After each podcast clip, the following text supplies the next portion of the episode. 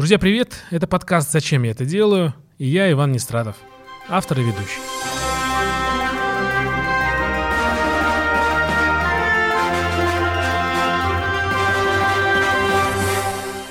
Спорт формирует э, культуру оптимизма, культуру бодрости. Анатолий Луначарский. А что, если спорт — это бизнес? Наши гости, да, да что там гости, наши герои, а, отцы-основатели э, сети клубов «Сити Сквош», Александр Меркулов и Павел Петриков. Привет, ребята. Привет. Привет. Давайте тогда для наших слушателей, а, чтобы понимали, мы э, дадим определение, вообще расскажем, что это такое. Поскольку вы этим занимаетесь профессионально, дайте, пожалуйста, определение. Сквош — это, во-первых, ракеточный вид спорта. То есть это игра ракеткой, игра с мячом. Очень похожа эта игра на теннис, но главное отличие от тенниса заключается в том, что игра происходит в замкнутом помещении, в такой так называемой коробке, сквош-корт. А, смысл игры заключается в том, что игроки должны ударить мячиком об стенку и отрикошетившийся, не знаю, как это правильно сказать, мячик, который отрикошетил. Саш, да. прости, отрикошетил от стены или от соперника? От, ну, слава богу, от стены. А, от, стены. от соперника это уже были бы единоборства, наверное. Ага. Поэтому, да, поэтому это все-таки э, более мягкий, мягкий вид спорта. Да, мячик э, рикошетит от стенки, и соперник должен э, отбить этот мячик. Ну, а в целом правила, они очень похожи на теннисные. Если еще проще, да, попробовать объяснить эту историю, это, наверное, многие помнят, как э, ребята выходили с теннисными ракетками на школьный двор и просто от стенки отбивали этот мячик теннисный. Вот это вот примерно то же самое, только мы играем вдвоем. А, на самом деле спорт это очень такой старый, очень э, исторический, если так можно сказать. Ему уже 200 лет, если я не ошибаюсь. И родился он э, в Великобритании. Ну, а к нам пришел, собственно, не так давно, наверное, сколько, лет 20 да, назад. А что ну, в России первые там зачатки в 90-е появились? В 90-е. А такое активное развитие, это, конечно, последнее, наверное, пятилетие. А с чем связана такая активность и такая популярность э, развития сквоша в России? Ну, наверное, прежде всего, это очень простой и интересный спорт.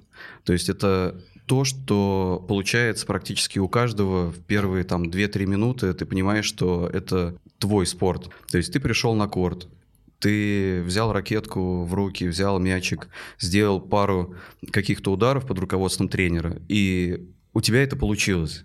А когда у тебя это получается, это, естественно, вызывает интерес, вызывает желание продолжать.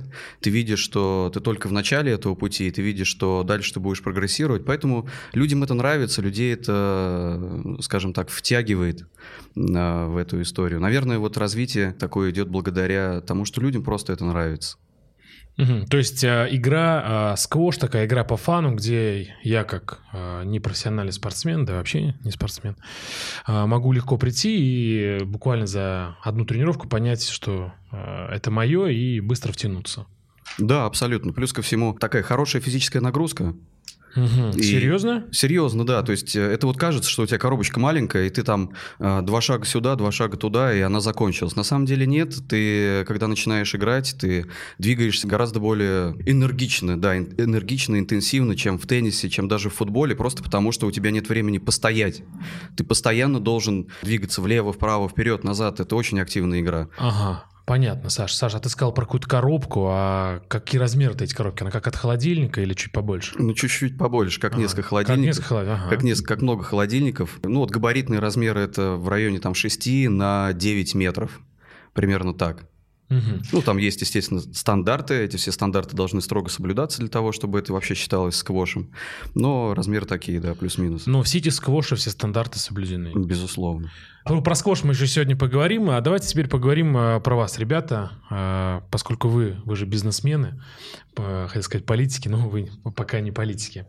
Поэтому а, пока бизнесмены. Да, пока просто бизнесмены. Ребят, а как вы нашли друг друга? То есть как появилась идея вместе работать? Почему именно вместе? Почему там, там Саша не один или Паша не один? Расскажите про свою историю, как вы нашли друг друга. Да, все достаточно просто. Мы учились вместе в институте, в одной группе. И э, вот с 2005 года, это был третий курс а, института, мы начали совместный проект. Тогда это была веб-студия и техподдержка компьютеров, то есть там установка Windows и прочая такая история. Интересный бизнес. Да, а, ну изначально идея пришла в голову Саши, и ну мы общались и дружили уже тогда, обменивались какими-то своими стартаперскими идеями. Я тоже там болел чем-то, вот что-то хотелось такое сделать, какой-то бизнес. На тот момент это, было, это были сигнализации для там, квартир, дачных домов и так далее. Ну я просто подрабатывал монтажником. Ты сам устанавливал? Да, ну просто а. я работал в фирме и крутил эти провода условно. Ты пришла в голову мысль попробовать вот что-то такое веб, потому что это была наша специальность как раз. Мы а учились. вы на кого учились-то, расскажите? Автоматизированная система управления у нас э, был не факультет, а как это правильно? кафедра, кафедра. Интересно, да. Как компьютерщики. Компьютерщики, да, да, да. Пацаны-компьютерщики. Да, да, именно, именно ага. так, да. Так, и получается, у вас, э, э, Паш, ты крутил сигнализации, и вдруг пришла идея сделать веб-студию. И, и, и компьютерную помощь такую. Да, да, да. Ну вот видишь, провода и mm. что такой софт, где больше Саша как раз был в него погружен. Ну, пробовать был тогда спрос на это. В принципе, этим наверное, Тёма Лебедев тоже занимался к тому моменту. И, и весьма эффективно. Да, да, да. Ну, а и кроме него не так уж и много кого. Да ну, и а сейчас он эффективен в этом. Ну да, да, я имею в виду в тот момент. То есть это была такая незанятая абсолютно ниша. И, наверное, что хорошо, было абсолютно нормально, когда на встречу приходит там парень, пацан, условно, да, там студент. Пацан, это, иди да. навстречу. Да. да, да, да. Ну, это нормально, то есть это, да, ну, сайты, ну, кто еще нам сделает? Ну, вот ладно, делайте там за три копейки. А вы было сами хорошо. делали э, эти сайты на каком-то языке программирования или что-то было у вас уже шаблонное? Сотрудники были, ну, в плане графики и дизайна, это да. ну, фриланс, естественно, а программную часть начинал делать Саша как раз. Он программировал первую CMS-ку. Э, ну, э, то есть э, вы нашли друг друга в институте, и так вы начали делать свои там свои первые шаги в бизнесе. А, то есть ваш бизнес построен на дружбе? Ну да, то есть сначала... Э, Вначале дружба, а потом бизнес. Потом бизнес, да. Наверное, это А как вы, как вы поняли, что вы готовы вместе работать? То есть, ну, вы, получается, 2005 года уже давно вместе, там, 15 лет. А многие браки не живут столько. Как удается столько лет вместе работать и не послать друг друга куда подальше? Да как даже прецедентов не было, я не знаю, как, скорее там, как, как удается разругаться, вот такой у меня вопрос. То есть, ну, как-то всегда находили общий язык, какие-то компромиссы, ну, стараемся взвешенно смотреть на вещи и принимать какие-то объективные, да, решения, а не основанные на эмоции, наверное, это в первую очередь. Угу. А ты что, Саша, скажешь? Ну, вот я как раз и э, согласен с Пашей в плане того, что у нас в основном не эмоциональный подход, да, а рациональный. То есть э, мы всегда понимаем, что если там твой оппонент, да, например, там Паша, если мы там с ним спорим о чем-то, выдвигает противоположную точку зрения, то он выдвигает ее не потому, что ну, просто так хочется, а потому что есть какие-то основания к этому. И когда мы друг друга слушаем, а это, наверное, ключевая история, а, у нас получается перевести из плоскости эмоций в рациональную плоскость принятия решений. И мы всегда находим компромисс, наверное, вот как раз потому, что мы друг друга стараемся внимательно слушать. Вот только, только это помогает. Угу. Интересно, а какой бы вы дали совет там, начинающим предпринимателям или да, вообще людям, кто собирается стать партнером в плане бизнеса? На что обратить внимание? Как, как, как лучше работать с партнером своим? Мне кажется, вообще это очень сложная история, потому что то, что у нас происходит э, с Пашей, это просто исключение из правил и невероятное везение.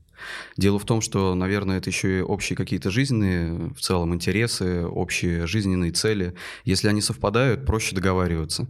Если люди совсем разные, если их жизненные установки, цели, мировоззрение совсем разные, то я убежден, что договориться будет очень сложно. Поэтому, когда мы выбираем партнера, я думаю, что нужно с ним просто по-человечески постараться как можно теснее познакомиться, понять, э, что он хочет по жизни и как он видит этот мир. Угу. Ты кто по жизни и как ты этот мир видишь? Именно так, именно так. Я понял. Спасибо. Знаете, у меня еще вот э, такой вопрос всегда возникает. Смотря на вас, у вас, знаете, смотрю, ну, все хорошо, просто такие лица спокойные, все красиво, все хорошо.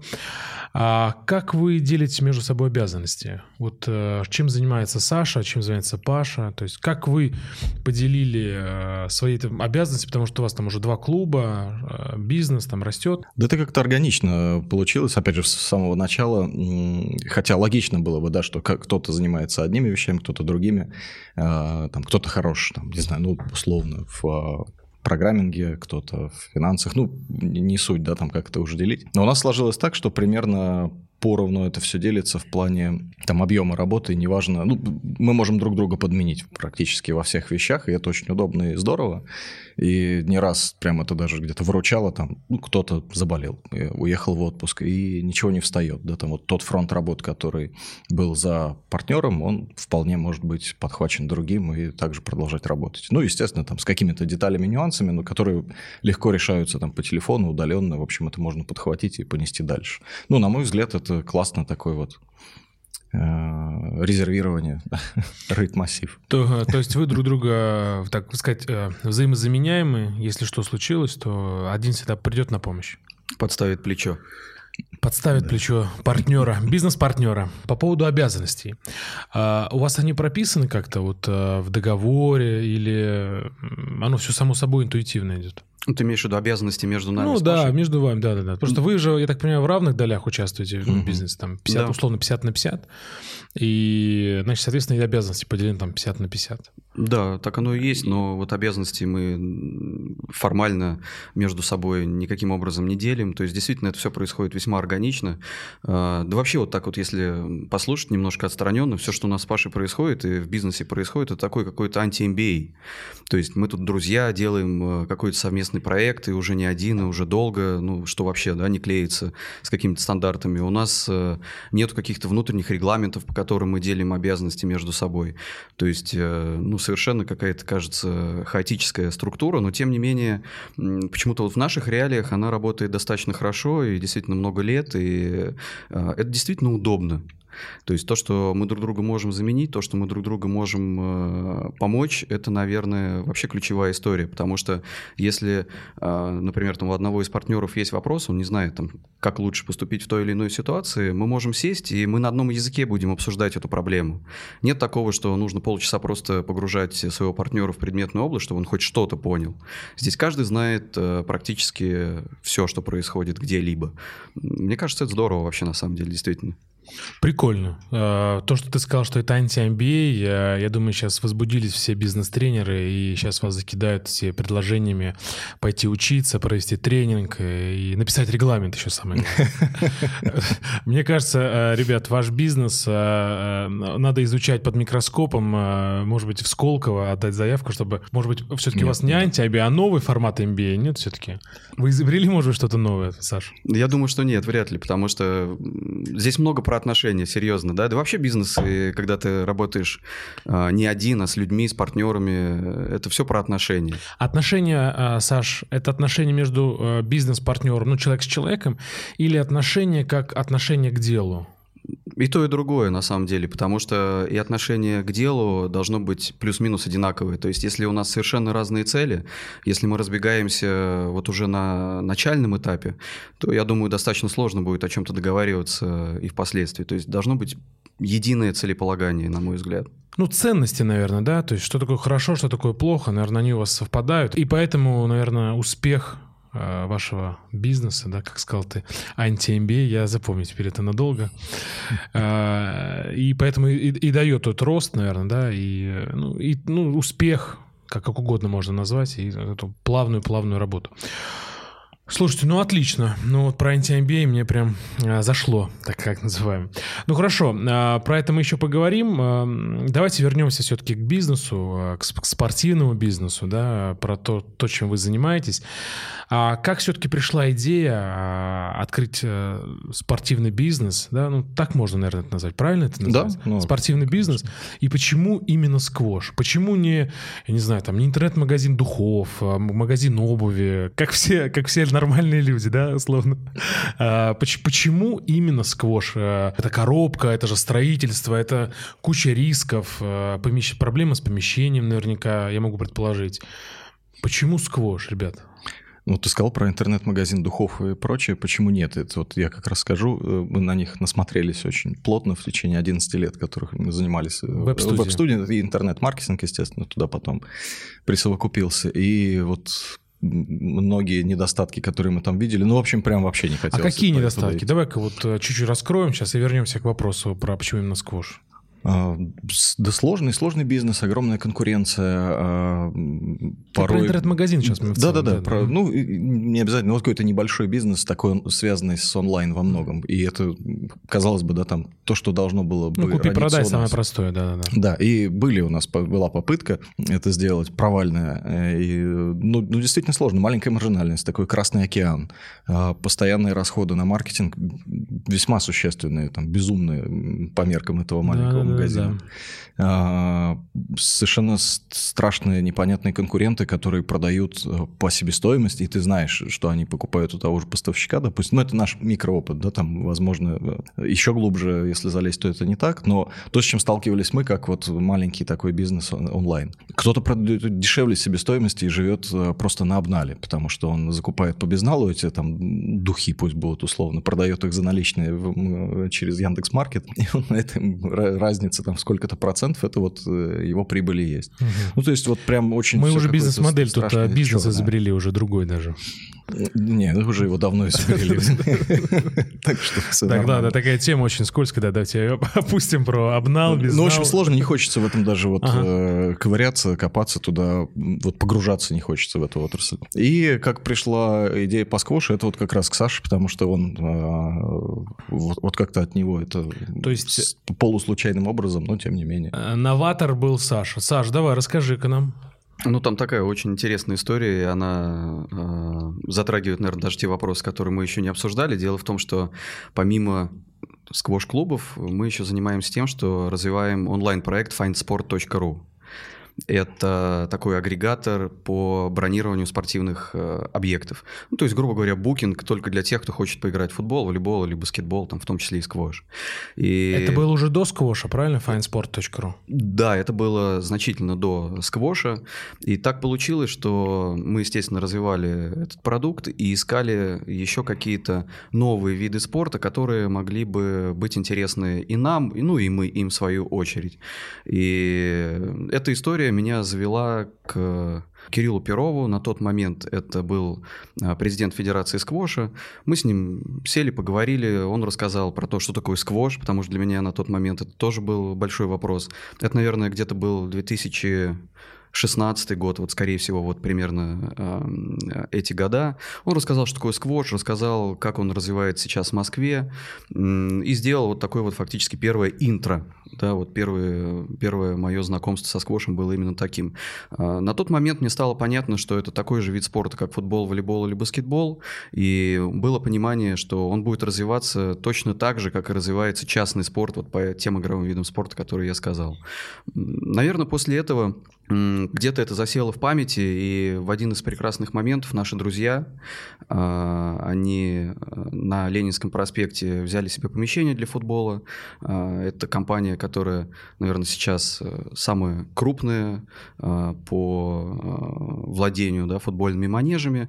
Мне этот э, человек позвонил, это тоже мой товарищ, мы тоже с ним учились вместе с Пашей в институте. Mm-hmm. Дима его зовут. Такая кузница кадров у вас там в институте, да? Да, вот и спорт, IT, все это переплетено э, в нашем МАДИ.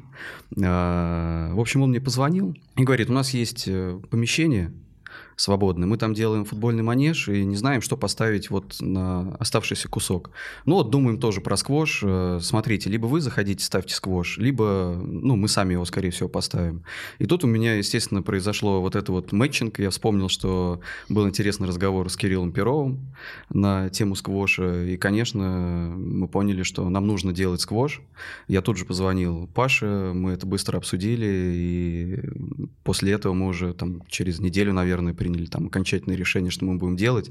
Ну, а дальше, конечно, мы там провели какую-то там исследовательскую работу, посмотрели, какая есть загрузка у других площадок, но в целом э, приняли решение мы невероятно быстро.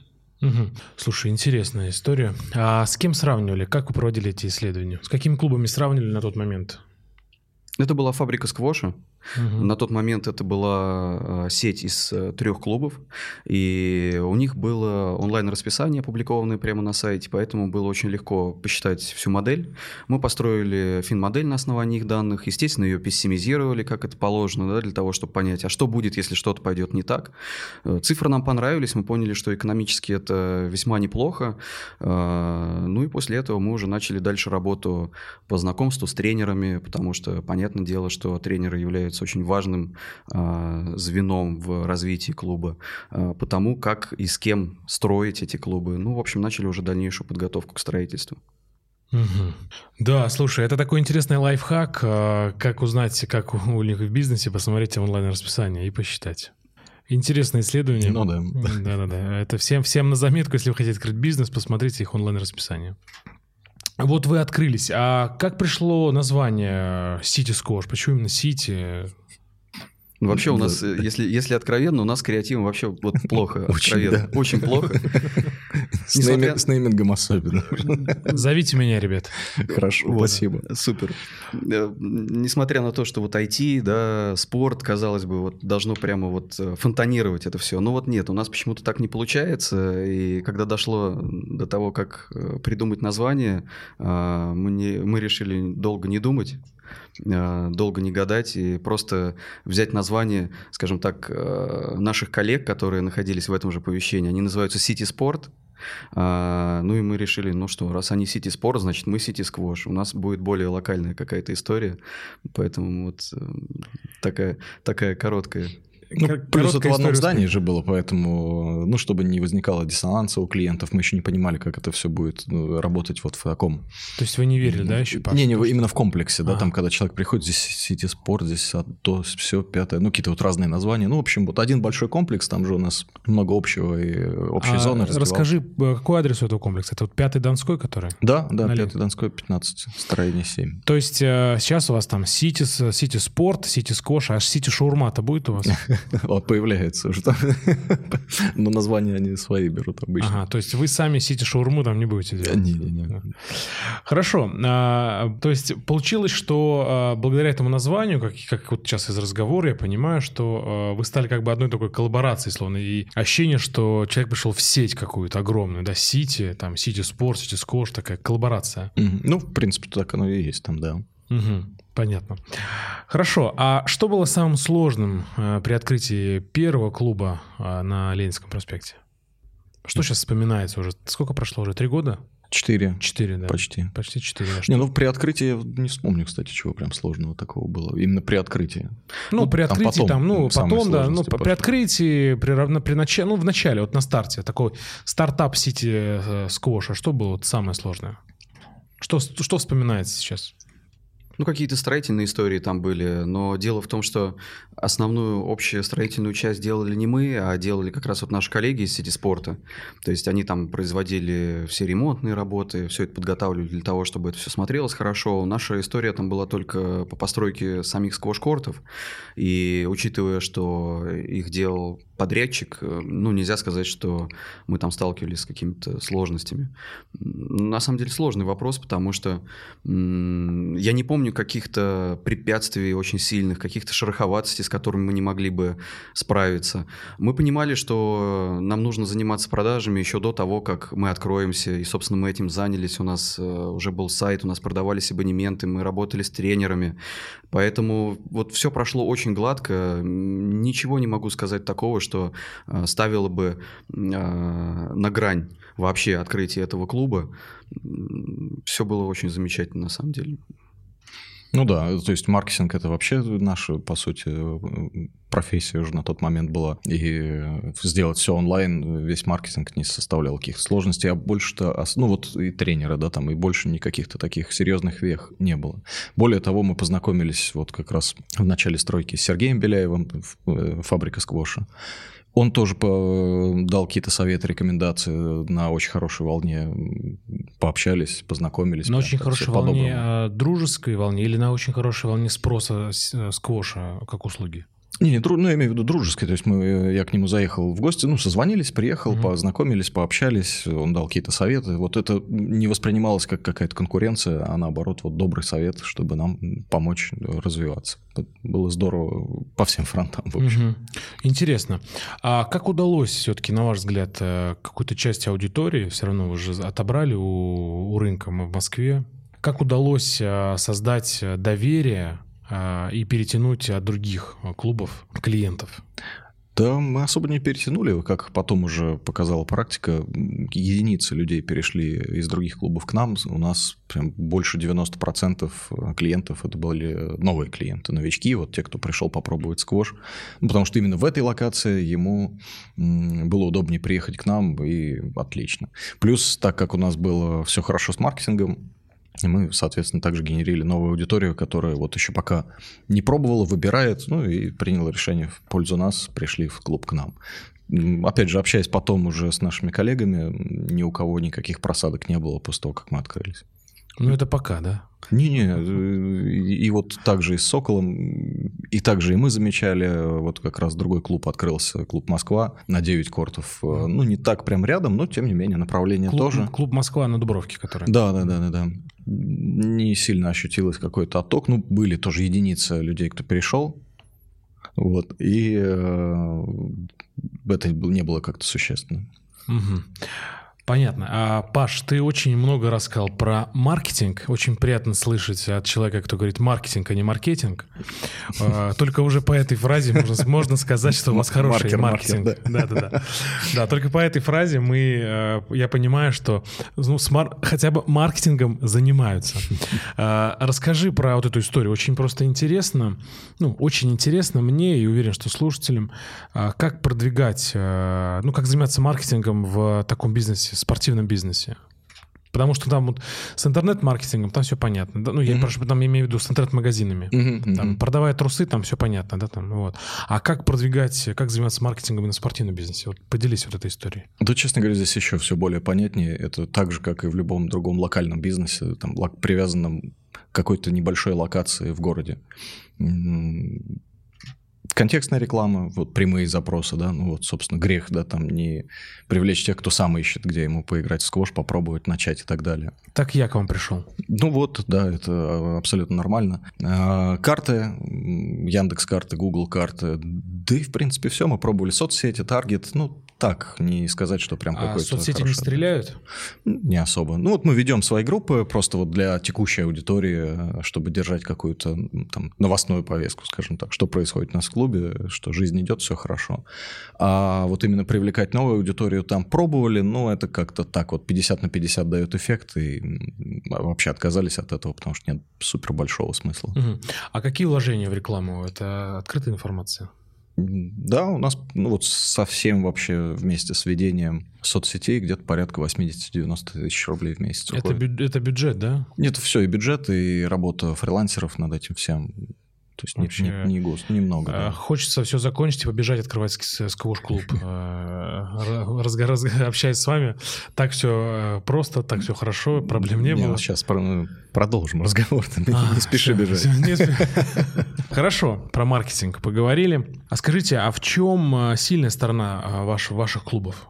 Именно наших или вообще сквоша как, э, как нет, такового? Ну, э, нет, нет, нет, именно вашего, да, Саш, потому что ну, клубов становится все больше и больше, да, они открываются, открываются. А вот в чем сильная сторона сети сквоша?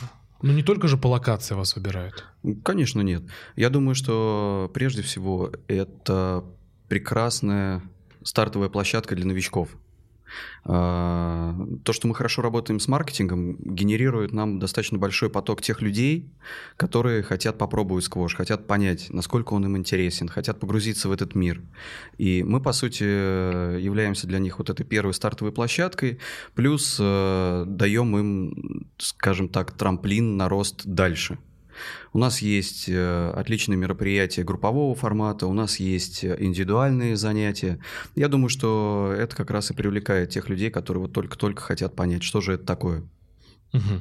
То есть э, правильно понимаю, что у вас есть и групповые, и индивидуальные и, и в этом разве сильная сторона вашего клуба, получается? Ну, так, наверное, у всех есть и групповые тренировки, и индивидуальные. Ну, наверное, в этом можно сказать э, по большей части некая наша специализация.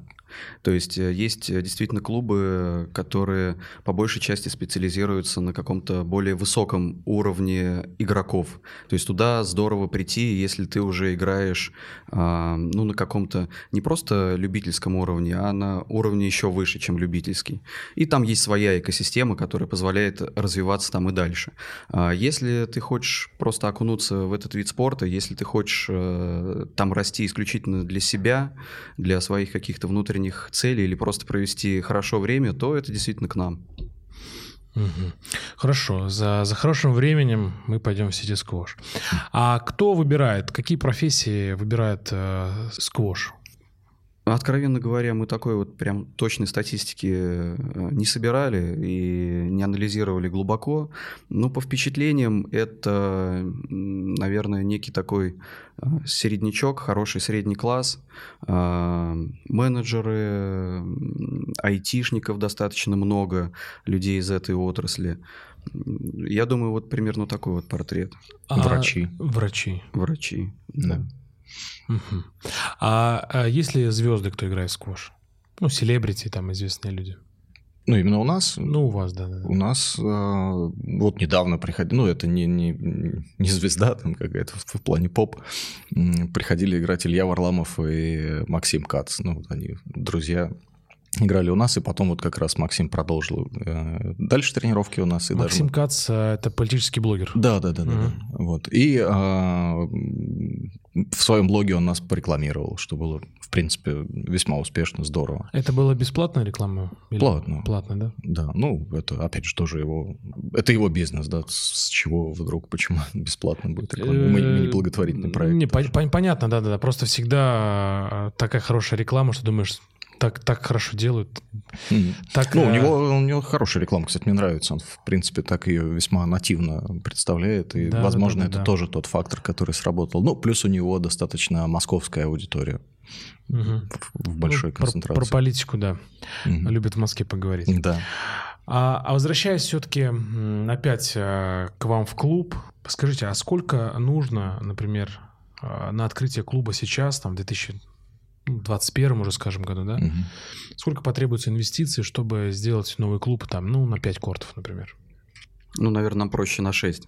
Да. Потому что это наиболее репрезентативные Иначе пересчитывать придется. Да, иначе пересчитывать придется. Хорошо, то есть э, на 6 кортов. А сколько стоит открыть клуб в Москве э, на 6 кортов? Я думаю, по нынешним ценам это в районе 20 миллионов. Ну, очень сильно зависит еще от помещения где. То есть, э, насколько помещение уже готово. Там, есть ли там вентиляция, водоснабжение где-то близко с канализацией, потому что это, ну, вроде кажется, ну, протянуло все, но вот по мелочи это составляет такую серьезную часть бюджета. Надо ли ремонтировать вообще капитальные какие-то части этого здания? Но вот, наверное, может быть, даже побольше, потому что два года назад это было 18,5. Я думаю, с уровнем инфляции это ну, за 20 уже вышло. Ну, точно не меньше, точно не меньше. Да, и с какими еще кортами? Это мы говорим про отечественные корты, которые как раз у нас используются. То есть 20 миллионов рублей — это с кортами, э, которые э, стоят сейчас в сети сквош, да? Да, да. И ага. это все под ключ. Ага. Э, выезжаем. Выезжаем и делаем. А, а сколько стоит корт? Ух, вот тогда полтора миллиона он стоил отечественный, сейчас, по-моему, миллион семьсот где-то у них такие цены. Угу. А сколько стоит, э, если сравнение с э, зарубежным? Какая цена зарубежная, какая цена российского?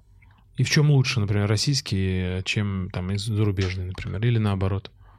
Зарубежного, опять же, с курсом давно не запрашивали цену. Ну, так вот, по вскид... на вскидку это где-то 3,5 миллиона будет стоить курс. А почему так дорого-то? В чем, в чем разница-то? У нас хуже деревья, что ли? Не-не-не, ну, доставка, растаможка, евро, опять же, вот это накладывает свой отпечаток. То есть, если брать их цену там, и сделать какую-то поправку на, в принципе, уровень цен там, в тех странах, то это нормальная цена, вполне себе обычная. То есть вот прям для них это настолько же ок, как у нас купить наш отечественный корт. Но когда вся эта штука приезжает к нам, а там ну, достаточно много материалов, тяжелые, объемные.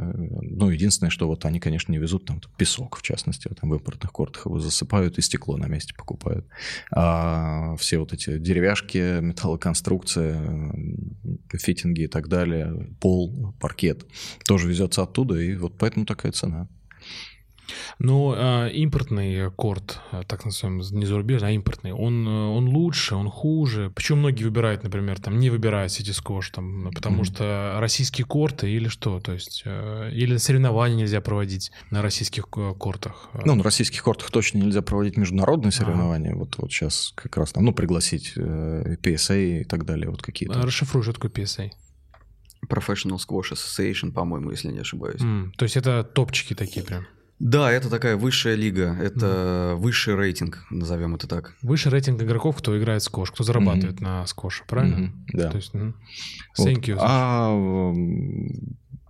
соревнования локального масштаба вполне можно провести на наших кортах, нет проблем. Но импортные лучше, они другой отскок, вот это вот профессиональные игроки это э, осознают, э, ощущают, потому что они как раз строятся по технологии засыпания песка внутрь там стен ну, не вдаваясь в подробности, ага. в общем, стена там плотнее и создает такой эффект, как бетонный даже, классика. А, даже с нашим отечественным песком там лучше отскок все равно. Да, ну вопрос не в песке, как раз а в том, чтобы он не высыпался оттуда. Ага. Это самая главная задача. То есть если выражение «песок сыпется», пошло от сквоша, да? Да, да, да, все, песок посыпался, значит, все хорошо. То все, все, давайте, меняем, меняем корт. Ну и плюс это отработанная технология, если они это делают уже десятилетиями, э, ставят их их тысячами, ну, понятно, что у них уже намного больше опыта в этом, они набили себе шишек на эксплуатационных историях, потому что одно дело его построить и сфотографировать, вот он красивый, беленький, новый стоит. В принципе, не надо много ума, чтобы так его построить. построить. Это вот прямо сейчас любая бригада его соберет, ну, померил, по размерам поставил. А вопрос, что с ним будет дальше, как он будет себя вести при вот этих многочисленных ударах мяча. Он хоть и легкий, но летит он с достаточно большой скоростью, и ну, не совсем обычно он врезается, он же сплющивается, создается вот вакуум в этой точке, в которую он бьет. А, как они себя будут вести при перепадах а, температуры и влажности даже в том же помещении, при врезании плечами э, игроков об стены, об стекло и так далее. А, как это все будет там пачкаться, не пачкаться, даже вот, вот даже такая мелочь, но на самом деле это тоже закладывается в твои дальнейшие эксплуатационные расходы. А самое страшное, когда э, не просто тебе его нужно закрыть, там за ночь что-то сделать, а когда нужно провести какой-то капитальный ремонт и закрыть корт на несколько дней. И тут ты в эту стоимость еще прибавляешь стоимость простой этого корта. То есть он у тебя не сдается, никто на нем не играет, и это еще, ну, по сути, дополнительный расход. Поэтому многие предпочитают импортные, но, на наш взгляд, это не совсем целесообразно экономически. То если ты можешь поставить за эту стоимость два наших корта, ну, вот как-то вот мы по такой простой логике исходили. Конечно, это накладывает определенные там головную боль потом, но... Паша, а главная боль какая? Вот про то, что он и вот тяжелее э, отмыть, да, то, что он ну, быстрее изнашивается, я так понимаю, правильно, если говоря простым языком? Быстрее изнашивается, да. Где-то есть э, конструктивные ошибки. Вот, например, то, те корты, которые у нас на Соколе э, построил подрядчик, там уже через три месяца появились проблемы с полами. Они были недостаточно жесткие, и их начало коробить. Ну и вот в каких-то местах пол уже был не совсем ровный, да, что, естественно, сказывается на отскоке мяча, на том, как ты чувствуешь его ногами и так угу. далее. А гарантия есть какая-то на эти корты? Вот э, что с вашим подрядчиком стало? Ну, в коммерческом предложении на сайте она есть, а даже в договоре она есть, но договор был составлен таким образом, что не очень много шансов у нас было как-то через суд это доказать, хотя хотелось туда пойти. Угу. А почему не пошли? Да сами, э, на самом деле, э, в основном наша ошибка, надо было более внимательно отнестись к договору. А так как мы второй раз работали с этим подрядчиком, и, к слову сказать, в первом клубе все, в принципе, хорошо, ну, какие-то мелкие нюансы, но они их устраняли, все нормально. Также, в принципе, во втором, опять же, это нормально, что какие-то ошибки подрядчик делает, но вопрос, как он к ним относится в дальнейшей исправлении. Есть гарантийный срок, они пытались что-то сделать, но это было очень долго, то есть ты ждешь по несколько недель, порой месяц, пока приедет бригада что-то исправить. Параллельно ты, ну, естественно, получаешь какой-то негатив от клиентов. И вот когда уже стало понятно, что все вот эти исправления, они сродни прикладыванию подорожника просто к этому паркету, а там уже его надо прям капитально переделывать, и они этого точно делать не будут. Ну, обратились к юристам, взвесили шансы, они были, они были, но не столь велики, и мы решили, что, наверное, лучше мы эти средства потратим направим в ремонт самостоятельно. А, то есть а вы все-таки отремонтировали с этим подрядчиком или... Не-не-не, уже все, мы с ним То есть вы закончили. больше с ним работать не будете? Да. А много компаний в России вообще производят скош-корты? Нет, он один. в этом-то весь веселье все. А, то есть э, подрядчик кортов в России а, одна компания, и все, больше никого нету? Ну, если там и есть, то какие-то конкуренты, которые у него появились, но они не столь э, масштабные и не столь технологичны. То есть они пока еще очень слабые. То есть э, хорошая бизнес-идея делать сквош-корты в России? Да нет, не хорошая. Не Слишком мало их будешь делать в году. Mm. Маленький рынок, да. В основном, э, насколько вот нам известно, подрядчик э, специализируется на том, что делает частные корты. Вот эта история достаточно развита у нас в стране. То есть э, человек, обладающий возможностями построить изолированный корт исключительно для себя, обращается к нему, потому что он здесь, в России, он сделает это быстро. И они находят друг друга, он его делает. Вот, собственно, и, наверное, весь рынок. А клубы, несмотря на то, что они открываются, все-таки они не открываются настолько часто, как всем бы нам хотелось. А сколько клубов сейчас в Москве? Ну, активных порядка 10, вот если вот сейчас не пересчитывать так по памяти, как-то мы прикидывали. Угу. Ну, тех, кто вот, ну, можно сказать, что да, активно работает. Просто есть ряд клубов, где стоит а, один сквош-корт в фитнес-клубе. Ну, не совсем это сквош-клуб, да, угу. там, ну как-то. А 10 это с вашими двумя или нет? С нашими, с нашими, конечно. То есть почти угу. осталось 8 конкурентов назвать. Да. Хорошо, ну, поговорили про, про расходы. Понятно, что примерно 20-22 миллиона. Реально ли, э, развивая один клуб, на свои деньги построить второй клуб? Ну, ну смотри, там, когда. Ну, там, через 2-3 года вы же построили... Ну, ты про окупаемость. Про окупаемость, ну, да, то есть, условно, вот открыв я сейчас там э, скош-клуб, угу. там, не знаю, как-то назвав его тоже сквош, там, через какое время я смогу там заработать 20 миллионов рублей, чтобы открыть второй клуб? Ну, где-то три-три с половиной года. Ну, есть... скорее не заработать, а вернуть. Вернуть. Ну, То есть да, ты вернешь, да. ты вернешь к этому моменту mm вложенные средства, а, но многое будет зависеть от таких факторов, как э, место расположения твоего клуба. То есть если место хорошее, оно центральное, оно приближено в Москве, по крайней мере, к третьему транспортному кольцу, к метро, к э, автомобильным развязкам, то это, конечно, будет способствовать э, ускорению возврата твоих инвестиций. Если у тебя там тоже будет очень хорошая ставка аренды, а это в Москве вообще достаточно редкая история, чтобы ставка аренды была невысокая и хорошая. А какая сквош. ставка аренды для сквош-клуба, она хорошая? Я ну, думаю, диапазон такой. Я думаю, что все, что меньше 12 тысяч за квадрат в год. Паш, согласен? Угу. Да, да, вот да. Ну, 12 вот это прям предел. Очень зависит еще от компоновки. Вот, э, Расшифруй компоновку, что Клуб что? на Ленинском, например. Ну, размеры корта, там, ну, грубо, там, 6,5 на 10 метров, так вот, по внешним сторонам, без точных цифр, если. И понятно, что эти вот прямоугольники ты можешь как-то разместить в помещении. И если помещение там кратное этим прямоугольником, то ты можешь достаточно плотно их поставить, и у тебя вот этих паразитных э, площадей будет немного. А, либо вот, например, как раз так у нас в клубе на Ленинском ширина э, всего вот этого ангара 17 метров, и ты не можешь там два корта поставить, да, ты можешь поставить один, и у тебя останется 7 метров, огромный проход, который, ну, совершенно непонятно чем заполнить, и вот, вот и все, а ты за него платишь. И вот от этого как раз и зависит ставка, что ты можешь взять, какое помещение. То есть, да, можно его взять, если ставка позволяет, и ты в месяц будешь платить там все равно приемлемую для тебя сумму, то окей. Вот 12 это когда прям вот все встало одно к одному идеально, и нету ничего лишнего. Это вот как раз на Соколе у нас так получилось. Понятно. Ну, про ставку аренды мы еще поговорим, когда будем говорить про э, пандемию. Не могу тоже mm-hmm. эту тему затронуть, но об этом чуть позже. А вот э, ты говоришь про компоновку, да, э, сейчас сказал. А вот на, э, когда большой э, потолок очень сильный, как у вас на Ленинском, mm-hmm. э, может, ну, планируете ли вы, может быть, второй этаж делать кортов, там, залить бетоном что-то, поставить какие-то перила, там, ну, mm-hmm. сделать какой-то второй этаж? Это возможно вообще там? Планиру, планировалось ли вообще что-то? Ну, именно на Ленинском там не позволяет все-таки высота второй корт построить. Там были такие мысли. Ну и во-вторых, это достаточно сложно в плане согласований. То есть это уже реконструкция здания, Это очень все, очень все сложно с БТИ, уже не говоря о том, что это и конструктивно непросто. Понятно. Хорошо, ну, значит... не стоит, не, не имеет смысла большого. Значит, смысла. не будем, не, не увидим второй этаж а, на, на Ленинском. Мы лучше в горизонтали будем. А вы там планируете вообще расширять что-то в, ну, на Ленинском? Не, а там вот, собственно, все остальное это не наше, там только наши корты, а остальное это наши друзья с футболом. Ну да, как, как Сити Спорт, как, говорил Саша.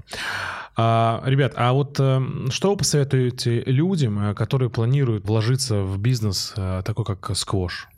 Я думаю, прежде всего пообщаться с существующими игроками. Вот это номер один, то, что нужно сделать.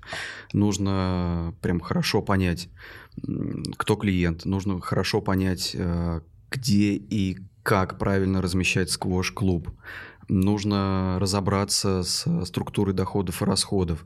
Ну и я думаю, что после этого можно уже спокойно открывать сквош-клуб. Короче говоря, сделать нужно небольшое исследование, и этого будет более чем достаточно. Причем оно очень небольшое, вот как мы вначале говорили, а, познакомиться, посмотреть расписание, пообщаться. За неделю можно все это провернуть спокойно. А вы помогаете молодым предпринимателям а, по открытию сквош-клубов в России? Да без проблем, никогда не отказывали, когда такой запрос mm. приходил. Ну, такие запросы есть? Бывали, да, несколько было точно. Да, mm. с регионов нам ребята приезжали, задавали да. вопросы, и мы проводили с ними э, там, порой по несколько часов прямо в клубе рассказывали, показывали, говорили, какие есть э, минусы, плюсы, где мы сделали что-то не так, да, чтобы, а, ну, как-то ребятам облегчить э, их задачу. Ну, мне кажется, вообще это очень такая здоровый правильный подход. Все, по большому счету, должны друг другу помогать, тем более, что в данном случае мы не являемся друг другу конкурентами. Ну, а если в Москве, например, ну, например, кто-то тебе из Москвы придет, э, ну, один рынок, по сути, и скажет там, Саш, Паш, а помогите мне открыть. Да смотря где, даже в рамках Москвы-то он может открыть там, где...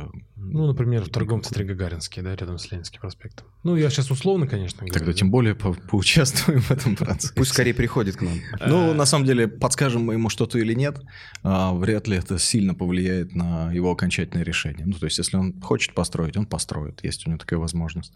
Ну, и нам, там, на мой взгляд, лучше как-то держать контакт и сохранить какие-то нормальные отношения, нежели вот что-то вот затаить какую-то злобу и угу. из-под лоби смотреть на него. Хорошая позиция. Но все равно вот многих встречаешь людей, они не, не, не советуются с своими там успехами, какими-то бизнес-идеями. Ну, не боитесь ли вы там ну, помогать конкурентам, так скажем? Да нет, совершенно не страшно, потому что конкуренция у нас возможна, наверное, только тогда, когда клубы начнут открываться через дорогу от тебя. Угу. То есть сейчас э, емкость рынка, она достаточно Достаточно, низкая, да. Низкая, да, да, да. Ну и мы понимаем, что почему нам, кстати, еще тоже вот с точки зрения бизнеса нравится сквош, потому что его не будет настолько много, а, как это может быть, например, не знаю, салонами красоты. Ну да, или магазин продукта. Или магазин mm-hmm. продукта, да, действительно, который можно открыть вот в каждом доме еще и по несколько штук.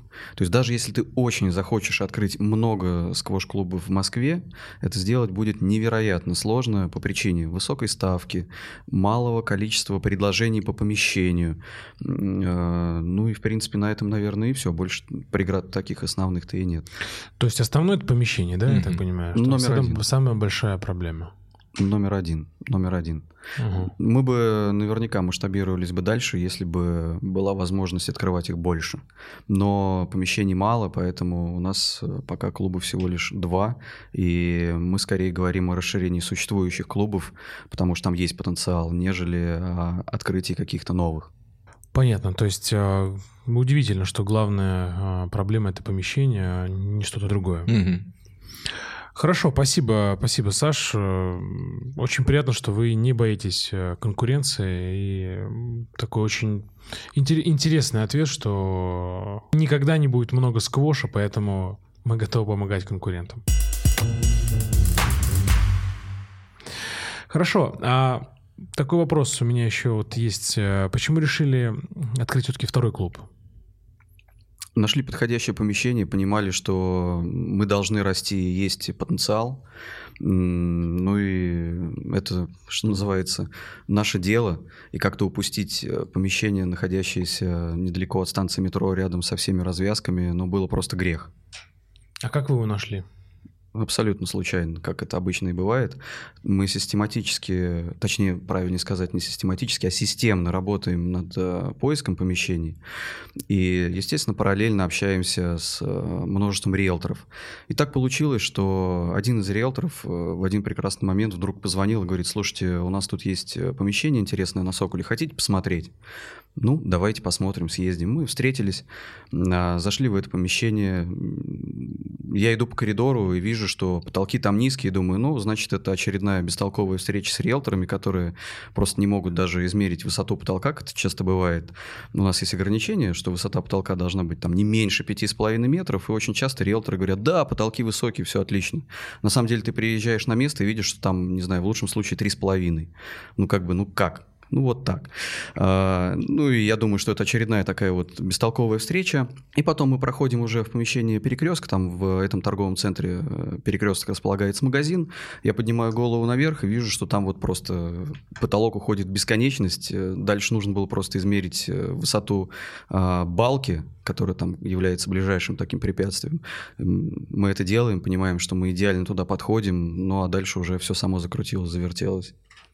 Понятно. Самое интересное, мы где-то год, годом ранее звонили именно этим собственникам на Сокол и ну, обозначали свои параметры. Они говорят, нет, таких нет помещений. Ну, и оно было тогда занято просто. Они сказали, ну, у нас их нет. Угу. А что, что там было до вас? Э, онлайн-трейд магазин там был, ну вот прям непосредственно перед нами. Угу. Там, а, по-моему, и остался сейчас. Да, он уменьшился, они перешли в онлайн. Спасибо, ребят, за такие откровенные э, ваши ответы. Понимаю, что э, самое сложное в сквоше, оказывается, это помещение. Ну что ж, будем искать помещение, а если у кого-то есть помещение, то, пожалуйста, звоните в Сити Сквош, Саша или Паша. А, вы знаете, очень хочется спросить про то, что уже, наверное, все оскомину набили про коронавирус или, как его говорят, коронакризис, да. Mm-hmm. А, в, в, в апреле а, нас всех закрыли, посадили отдыхать. А, расскажите а, про этот этап вашей жизни. Что вы чувствовали в этот момент? Что было у вас в голове в это время? Потому что, ну, такого не было никогда, и было, наверное, тяжеловато. Поделитесь вот этой вот историей, как Сити Сквош, как Александр и Павел пережили э, пандемию. И ваша команда вся. Да не просто, как естественно. Спасибо, Паша. Да, да. Все, переходим к следующему вопросу. Ну давай, да, расскажи. Да, господи, в субботу вечером, а, вот в конце марта выяснилось, что вот вышло постановление о закрытии, и буквально вот э, все, там мы все на созвоне и с другими клубами, и между собой, и с Роспотребнадзором, с их э, горячей линией, которая отвечает на вопрос, должны мы закрываться или нет, потому что там была такая формулировка, что не помню, с массовым пребыванием людей, а вот нас, что такое, чтобы массовое пребывание, там больше скольки человек, а в сквош-клубах-то в принципе немного людей ну, относительно того же фитнеса. Но все склонилось к тому, что, скорее всего, прям всех закрывают. Ну, и вот буквально этим же вечером администраторы прозвонили клиентов на следующий день, сказали, что все, завтра тренировок не будет. И мы закрыли клуб. Конечно, это такая шоковая новость была, но тогда все надеялись, что это там, ну, на несколько недель, ну, вот как-то так-то, ну, месяц, ну, ладно, ок. ок. Но вот дальше все знают, как это получилось. Да, была жопа, я прошу прощения. Mm-hmm. Да, да, да. А Удалось ли договориться с арендодателем на снижение арендных ставок в ваших клубах? Ну, с одним удалось. Э, ну, там плюс-минус половину нам скинули по аренде. На срок э, три месяца? Да, да, конечно. Э, ну и потом там чуть-чуть нам дали такое э, на раскачку еще mm-hmm. время, что, в принципе, хорошо, но это была исключительно добрая воля арендодателя, и никакие тут ни законы, ни постановления, это вообще не работает, и им никаких поблажек не дали, вот как все говорили, что те, кто будет снижать какие-то ставки по аренде, им там или каникулы налоговые, или послабления вот по их налогам, ничего такого подобного не было, и вот это просто была их добрая воля. Ну, а добрая воля других арендодателей была практически практически там не снижать эту арендную ставку. Да, э, ее снизили, но не, не так значительно, как хотелось бы. А как решали вопрос отсутствия поступления денег? Чем вы занимались в это время? Ну вот мы как раз в клубе на Соколе мы там небольшой ремонтик сделали.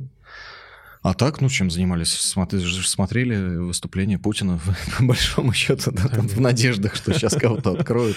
Смотрели ну, а так какие-то запасы, которые у нас, слава богу, были, и они нам позволили... Запасы вот, финансовые, да? Да, да, да. И мы, конечно, сократили расходы по максимуму. Сотрудников э, сохранили, но, конечно, снизили им зарплату, ну, просто чтобы их удержать, ну и тоже там кушать тоже надо как-то на что-то. А, и вот договаривались по аренде, э, искали какие-то постановления, думали, каким путем пойти все-таки, либо с постановлениями, либо переговорами. И тоже это не, ну, не за один раз, естественно, все решилось, что мы пришли, ну вот хорошо, ребят, вам скидка. Естественно, это тоже долгий этап и процесс переговорный. Ну, ты сейчас с таким спокойным лицом это все говоришь, да? И Саша тоже не нервничает. Но наверняка эмоции-то переполняли. Наверняка, что было, ну, Прям э, очень сложно эмоционально, или я ошибаюсь? Ну, конечно, когда у тебя твой золотой запас истощается с очень хорошей скоростью, несмотря на то, что мы подрезали наши косты, все равно э, вот эти арендные платежи, какие-то коммуналки. А золотой запас это между финансовая подушка, да? Да-да-да. На расчетном счету, в общем, угу. это число, оно уменьшается так неумолимо. Это так нервозно. Почему со спокойным лицом? Потому что, слава богу, это пережили, это уже в прошлом. Хорошо, что этого хватило. Фух. А вы подушку держите безопасности, это была какая-то э, осознанная история или это просто повезло, что она там осталась? Осознанная, конечно. То есть вы занимаетесь бюджетированием, ну, как планируем финансов, угу. да? Ну да, какой-то буфер стараемся держать на случай вот всяких таких историй. Ну, мы же не первый э, год бизнесом занимаемся в России, поэтому вот. А сколько это примерно процентов от оборота? Э, до месячного, годового? Ну, наверное, это двухмесячный где-то. Где-то да, да.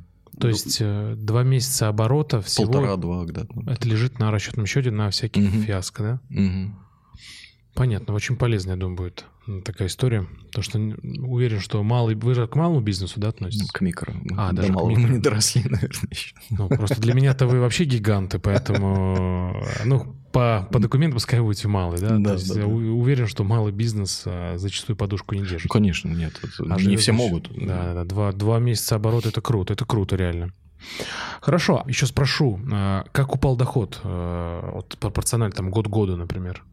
Вообще ну, в те месяцы в ноль. Не, ну, конечно, вообще. мы закрыли двери и просто никого не пускали. А никаких там онлайн-тренировок, какие-то да курсы, не, да консалтинг там? Смешно. На добрых э, началах вот кто-то, э, тренеры сами проводили такие онлайн-тренировки, но там немного людей собиралось. В общем, это ну, скорее, вот тренеры просто свою инициативу, там, как своих клиентов поддерживали, чтобы те тоже дома не закисли. А нам, ну что, онлайн-видео показывать, как... А, онлайн-видео после кортов. Стучит, да, на по корту. Либо сам там стучишь и всем транслируешь как раз, что я здесь. А, Все, нету клиентов, остались основатели. Ребят, а что говорили команде в этот момент? Вот как вы э, доносили, что, ну, все плохо, и мы закрываемся, и вот предстоит там зарплату порезать, еще что-то. Вот как с персоналом работали? Ну, это, конечно, было непросто, тем более, что если мы говорим, например, об администраторах наших клубов, э, услышать, что ты теперь не будешь работать и, например, там, не дай бог, не получать заработную плату, а может быть, даже тебе нужно вернуться в свой родной город, это, ну, такая, так себе история, что называется. Поговорили просто по-человечески, сразу объяснили, сразу сказали, что мы без денег не оставим, что мы будем платить э, заработную плату, пока это будет в принципе возможно. Ну, собственно, вот так, наверное, мы с ними пообщались. Так оно и получилось, слава богу. Ну и я очень рад, что нам все-таки удалось э, не обнулиться, не обнулить наш вот этот вот золотой запас. И э, я очень рад, что нам хватило этих средств, потому что если бы локдаун продлился еще один месяц, то это был бы действительно последний месяц. Вот, наверное, самый напряженный момент лично для меня это вот было вот это вот последний месяц и ощущение того, что ну вот ты уже подошел к краю пропасти. Еще немножко, и вот тут уже будет действительно сложно, и вот здесь будет сложно разговаривать и с персоналом, которому ты уже скажешь, ребята, а я вам уже платить вот прям совсем никак не могу. И не можешь не потому, что там ты жадный, да, или не хочешь, а потому что реально на счету ноль. Ноль, да. Да. И тоже с арендодателем непонятно, какие могут быть э, разговоры, потому что так мы им регулярно платили, показывая, что мы хороший для них клиент, в свою очередь, ну а здесь ты тоже с нулем, и какие у него будут действия, может быть, он в связи с этим э, вообще будет закрывать всю территорию, это же тоже вполне возможно для него исход. Поэтому, такие разговоры были, да? Такие разговоры были, то есть э, это обсуждалось, и это обсуждалось уже, безусловно, в конце этого локдауна, локдауна, и ты не знаешь, это все-таки закончится или нет, и как это закончится. Да, хороший кейс, э, ребят, тут э, ваш э, для всех, для нас, для всего бизнеса, что держать подушку безопасности. Ну, мне кажется, что этот кризис, этот коронавирус, да, вот эта вся история локдауна показала, что нужно держать деньги под подушкой, ну, условно говоря, mm-hmm. да, что нужны деньги, на которые надо просто существовать, да не только бизнесу, но и людям в целом, потому что это большая-большая была проблема. Что ж, э, очень здорово, а, что вы рассказали всю правду. А чему научились в кризисе? Может быть, вести по-другому дела, ну, вообще мы всегда работали в таких условиях, которые не являются самыми э, прекрасными, поэтому для нас кризис, ну, нельзя сказать, что прям, ну, нормальная ситуация, но не что-то сверх, что называется. Далеко не первая. И далеко не первая наша проблема, с которой мы сталкиваемся, и далеко, наверное, даже не самая страшная была проблема, с которой мы сталкивались, поэтому не могу сказать, что для нас были какие-то откровения и новые уроки. Ну, единственное, наверное, мы еще раз э, утвердились в мысли, мысли, что если ты ведешь бизнес, то у тебя действительно должен быть какой-то небольшой финансовый буфер на то, чтобы если что-то идет не так, то это было бы исправимо. Да, с буфером прям респект, уважуха, прям, прям гордость за нашего российского предпринимателя. Сейчас вот там без шуток, без стеба. Прям очень рад, что так все получилось. Потому что, как ты сказал, Саш, на краю пропасти стояли, если еще один месяц, то было бы грустно. Грустно было бы потерять бизнес, я думаю. Ну да, да, ну это мы обсуждали, мы, конечно, такие сценарии. А, а все говорили про а, выплаты от государства, про какую-то благодать, про помощь сверху. Было ли что-то от государства в вашу сторону? Да, было. Мы получали выплаты. Выплаты мы получали на сотрудников как компенсацию заработной платы. Естественно, эта выплата не покрывает э, всей заработной платы. А Это сколько вы получили очевидно. денег? Ты не помнишь сумму? Помню. МРОД. Мы получили МРОД. По МРОТу? По МРОД. Ну, МРОД за несколько месяцев, если не ошибаюсь. Нет, сначала мы получили просто МРОД а, по одному а, фиксированно. Да. А, ну, просто дали по все. Одному без, что? По одному по одному, сотруднику? На, на каждого сотрудника. То есть вот у нас, по сути-то, э, трое, да, там, ну, четыре, четыре сотрудника оформленных, э, мы получили 48 тысяч рублей. Ты считаешь вообще, как это была полезная помощь вообще э, в целом? Для бизнеса, для вашего бизнеса? Такая польза, которая, ну, как бы, спасибо, что это дали, но а, никакой решающей роли она не играла. Ну, то есть там относительно оборотов э, компании это, ну, просто пшик. Ну, и опять же, это за три месяца. За три. То есть а, э, это не покрывает э, аренду на один месяц. Угу. А что-то еще э, будет ли получать или все уже? Кончилось? Не, все, ну, хорош, да. Все, ну, если только еще локдаун будет, может, тогда... Надеюсь, может быть, еще. Еще по 12 тысяч дадут. Да, разбогатеете, разбогатеете. Может быть, и Forbes попадете. После того, как по 12 тысяч дадут. Но вообще, откровенно говоря, мы больше всего от государства ждали а, не зарплатных льгот, которые мы получили, а мы ждали каких-то послаблений по аренде по тому, как построить отношения с нашим арендодателем, чтобы э, ему было хорошо, да, и мы могли бы каким-то образом сильно сократить свою арендную ставку, потому что все-таки механизмов для того, чтобы снизить эту арендную ставку, никаких государством прописано фактически не было, и единственная наша возможность это было просто договориться по-человечески э, на уровне взаимного понимания и вот какого-то коммерческого уважения даже друг другу по-другому вот не скажешь. Хорошее выражение, коммерческое уважение. Надо, надо запомнить. Ну, что же делать? Как, как, как прошло, так прошло. Поэтому сделали выводы, идем, mm-hmm. идем, и идем дальше. Ну, опять же, никто не ждал, честно говоря. Ну, в принципе, не рассчитывали на то, да, что да, что-то да. такое спустится сверху. Почему-то я был тоже в этом уверен, что... Я, например, ожидал, что будут налоговые льготы всяческие. Не отсрочка платежей, да? А, а они были, были, они были. Вот я забыл, да, да точно были, но... Да. А... Ну, пострадавшим отраслям были налоговые льготы. Да, мы тоже... Мы пострадавшие. Да, да, да, пострадавшие, да. Но, опять же, там у нас именно за этот период не было так много налогов, так что там тоже несущественная сумма получилась. Угу. Интереснее есть... всего было так, что а, простили ну, вот мы не на НДС, но я слышал, что у НДС... А, не, не у НДС, какие-то другие налоги, э, упрощенки, по-моему, которые на прибыль. Ну, в общем, простили налог за тот период, когда никто ничего не зарабатывал и, и, и налогов бы не заплатил. Вот это очень так комично было. Ну, по-моему, еще торговый сбор перенесли или отменили. Но сейчас, mm. да, не, не будем болтать здесь точно. Ну, как раз второй квартал, да, апрель, да. май, июнь, э, простили какие-то налоги у тех компаний, кто был закрыт. А какие налоги, если ты вообще не работал, у тебя не было прибыли, и тебе налог с прибыли а, Ну, один процент с оборота. Ну, вот, ну ладно, это такая уже такая, это уже для подкаста про налоги. Это уже про подкаст, да-да-да, про налоги, и это отдадим другим это, э, другим другим ведущим. Паш, Амрот, э, давай расшифруем, какая цифра Амрота? 12 тысяч рублей. 12 тысяч. Да, ну, то есть на четверых 48. Это просто вот получили и все.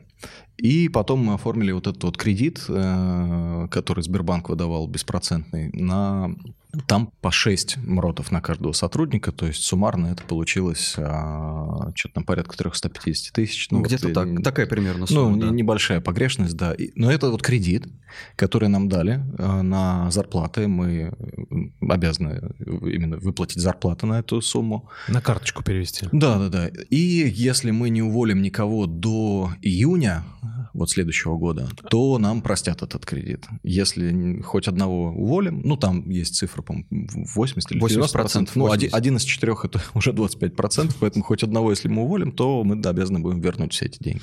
А то есть получается, что а, вам простят, если вы всех всю команду соберете? Сохраним, Сохраним, да. Сохраним рабочие места, да, это так звучит, да, да, да, да. То есть если мы вдруг решим там ужаться или еще как-то, ну в нашем случае это невозможно, с администраторами это либо мы там совсем закрываем развиваемся, либо нет. Но, тем не менее, если один человек уйдет, то все. Ну, сократится рабочее место. А если он сам платить. уйдет? Вот рабочее место, насколько а, я читал. То есть он может и сам уйти там? Условно. Ну, туда ты просто нанимаешь другого, но рабочее место сохранил, и как бы вот нормально, ты не а, ужался. А сколько времени дают на поиск персонала? Ну, сотрудника. Вот на... тут я не знаю, не вникали. Мы вот сохраняем вообще всех тех, потому что вот как раз не хочется играть в эти игры. Вот угу. все те же фамилии, все на местах, минимум каких-то нестандартных движений. Не хотим... переживайте, ребят, вы да, на месте да, да. все. Не, не, вот перед лицом э, государства. Все, вот у нас как было, так и осталось, вот чтобы никаких-то не было «но». Угу. И вот, по идее, нам простят. Однако, да, там это получается сколько? 400, может быть, там с небольшим тысяч. Ну, при том, что арендная плата у нас составляет 600 э, с чем-то тысяч в месяц. Ну, то есть, насколько это хорошая помощь? Это больше, чем ноль. Это, ну, существенная сумма звучит так. Ну, ее еще пока мы не получили, конечно, но представим, что получили. Однако, насколько она была существенна для нас, да, не особо существенна. Угу. Ну, ну не, сам... это бы не повлияло на решение на то, что мы закрылись или нет. Вообще никак. Угу. Продлило бы нам наши конвульсии там на пару недель, может. На пару недель, да. Ну, это, по крайней мере, для нашего бизнеса. То есть, для, может да, быть, я есть про нас говорю, да, конечно. Да, может быть, есть какие-то бизнесы, где, например, э, ставка аренды не является таким вот ключевым... А сотрудников много. Да, да сотрудников много, таким ключевым вот источником расхода то для них, конечно, это может быть э, очень была ну... полезная поддержка. А, кроме того, вот я еще что хотел добавить, если нам вдруг не прощают эту сумму и не компенсируют ее 100%, то мы еще и должны, помимо всего прочего, будем платить проценты. А, ну да, по кредиту. А, а сейчас по платите что-то за это? Или... Нет, нет, вот мы сейчас ничего не платим. То есть, если что-то у нас вдруг идет не так, то мы получаем, в принципе, обычный кредит с коммерческой процентной ставкой. А какая ставка? Там что-то, по-моему, в районе 7-8% обещалось. Mm. Но я точно не могу сейчас э, сказать эту ну, не ставку. Это надо, да, это, это, это надо в договор лезть. Ну, понятно. Но по большому счету мы, конечно, стараемся, чтобы у нас э, все было правильно. Ну и пока это абсолютно несложно, потому что у нас сейчас собралась действительно достаточно хорошая, стабильная команда единомышленников, администраторов, с которыми мы работаем, и нам каких-то дополнительных усилий для того, чтобы сохранить численность э, сотрудников, не нужно предпринимать. Все и так само по себе хорошо работает. Угу. Понятно. Но у вас вообще все хорошо с персоналом. Как не придешь, все веселые, хорошие, доброжелательные. Вот как на подбор все. Подбор, а... потому что подбор. Потому... Вы как-то э, людей обучаете, или они вот у вас э, сами такие все доброжелательные, клиент, ну даже не то, что клиент ориентированный, да, а человека, э, ну, любит людей, которые вообще в целом вот у вас приходят? Ну, вообще, это невероятно сложная история. А, найти администратора хорошего, это может занимать месяц даже, вполне себе, причем постоянных собеседований, постоянного отбора, встреч. Нужно, чтобы действительно человек был открытый, чтобы он был а, расположен к общению. Вот э, ты абсолютно правильно подмечаешь эту историю, и мы стараемся именно таких выбирать. Ну, естественно, он должен быть адекватный, со светлой головой, ему должен быть э, плюс-минус интересен а, тот вид деятельности, в который он приходит. Это правда, это правда очень, очень сложная история. Но видно, поскольку являюсь клиентом, открою секрет э, компании City Squash, ну, клубов а, наблюдаю, что действительно люди у вас э, хорошие и ну, всегда очень приятно. То есть прям так сказать, очень, очень все круто. Мне Спасибо. Здесь э, прям без, без лести абсолютно откровенно. Саша, ты говорил, что э, еще там чуть-чуть, да, и вы были там на пропасти, на краю, и, и понимал, что все, вот оно сейчас, светлое будущее настанет. А посещали ли идеи, мысли э, продать бизнес? Ну, в этот момент понятно, что ты никому, никому его не продашь, скорее всего, потому что, естественно, вся коммерческая активность и инвестиционная активность, наверное, в этот момент сводилась к нулю. Сложно найти человека, который вот в текущий момент был бы готов инвестировать достаточно большие средства. Ну а продавать его за бесценок, ну тоже большого смысла не имеет. Было понимание того, что, ну, наверное, как-то мы все-таки сможем договориться с нашим арендодателем, и рано или поздно локдаун закончится, и мы из него выйдем, начнем работать. Хорошо, а давай тогда посмотрим по другим углом. Все уже сейчас хорошо, все работаете. Э, есть ли идеи вообще мысли продавать бизнес? Ну, мы понимаем, что рано или поздно мы к этому придем. То есть мы понимаем, что э, поскольку это бизнес, он должен развиваться законами бизнеса.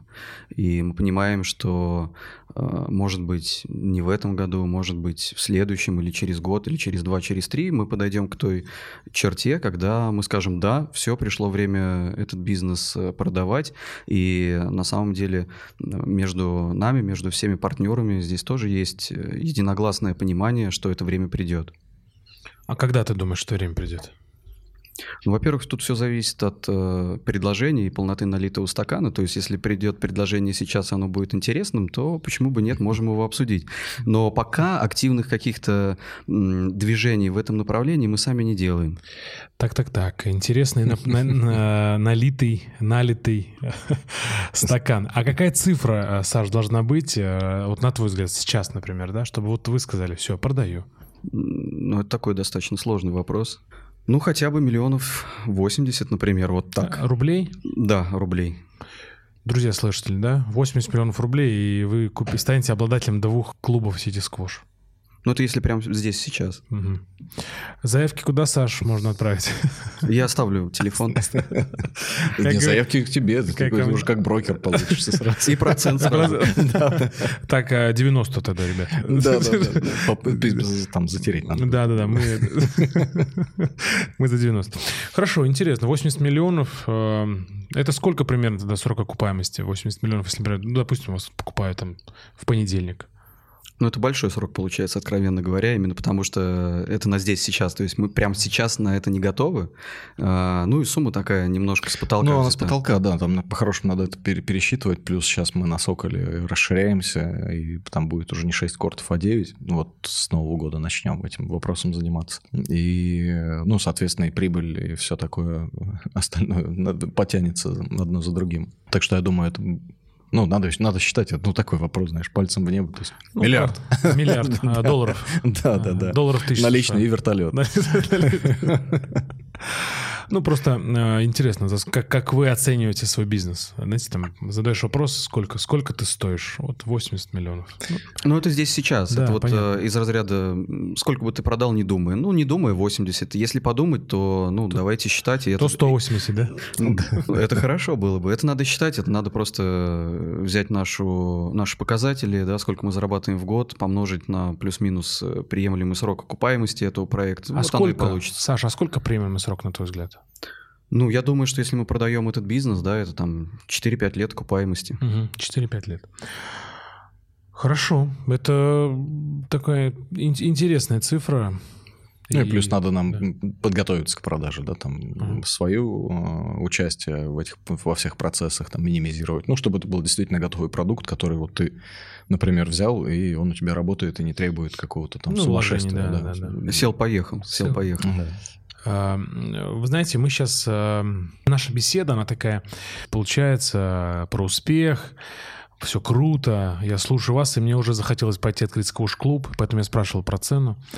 Все так классно, все так э, у вас прям вот, знаете, вот как из книжки, Саш, ты говоришь вот анти-MBA. Мне кажется, вот просто вот вам надо книгу написать э, про вот э, стандартную книгу про бизнес, да, где мы там 500 страниц говорят, какой я классный, офигенный, как у меня все круто получается. Но э, говоря про это, я, э, ну, вот не могу поверить, что все так легко. Ну, ну не бывает.